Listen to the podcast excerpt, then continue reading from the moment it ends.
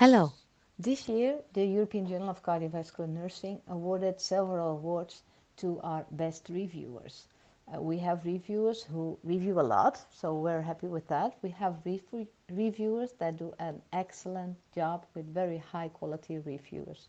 And we also have those who do both, good reviews and a lot of reviews. But anyway, regardless of how many reviews a person does, we're always very happy with what our reviewers do for our journal.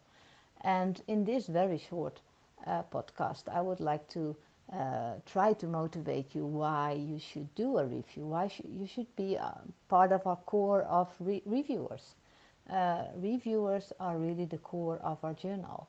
Reviewers ensure the standards of the scientific process.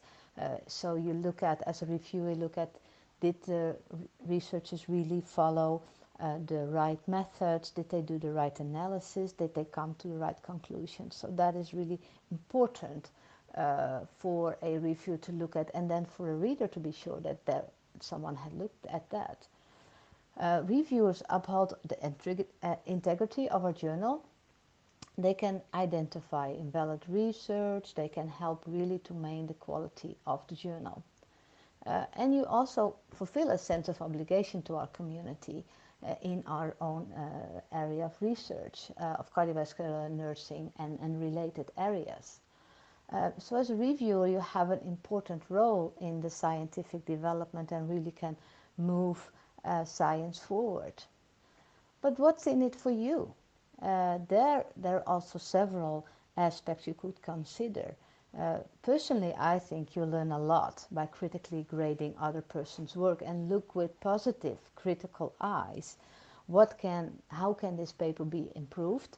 Is this really a paper that should be out to the scientific community and to our clinical colleagues that are going to use these implications for practice? So there, as a reviewer, you can have a very important role. But also for your own work, you learn by looking critically do's and don'ts. You would think like, okay, I would never write it like that. Or you learn like this is a creative solution for a discussion, for example, or making a good abstract, etc.